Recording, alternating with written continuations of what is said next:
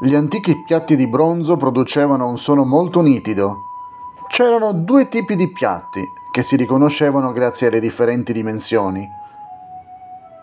I cembali grandi erano audacemente urtati l'uno contro l'altro. I piatti piccoli erano melodiosi e venivano suonati fra due dita.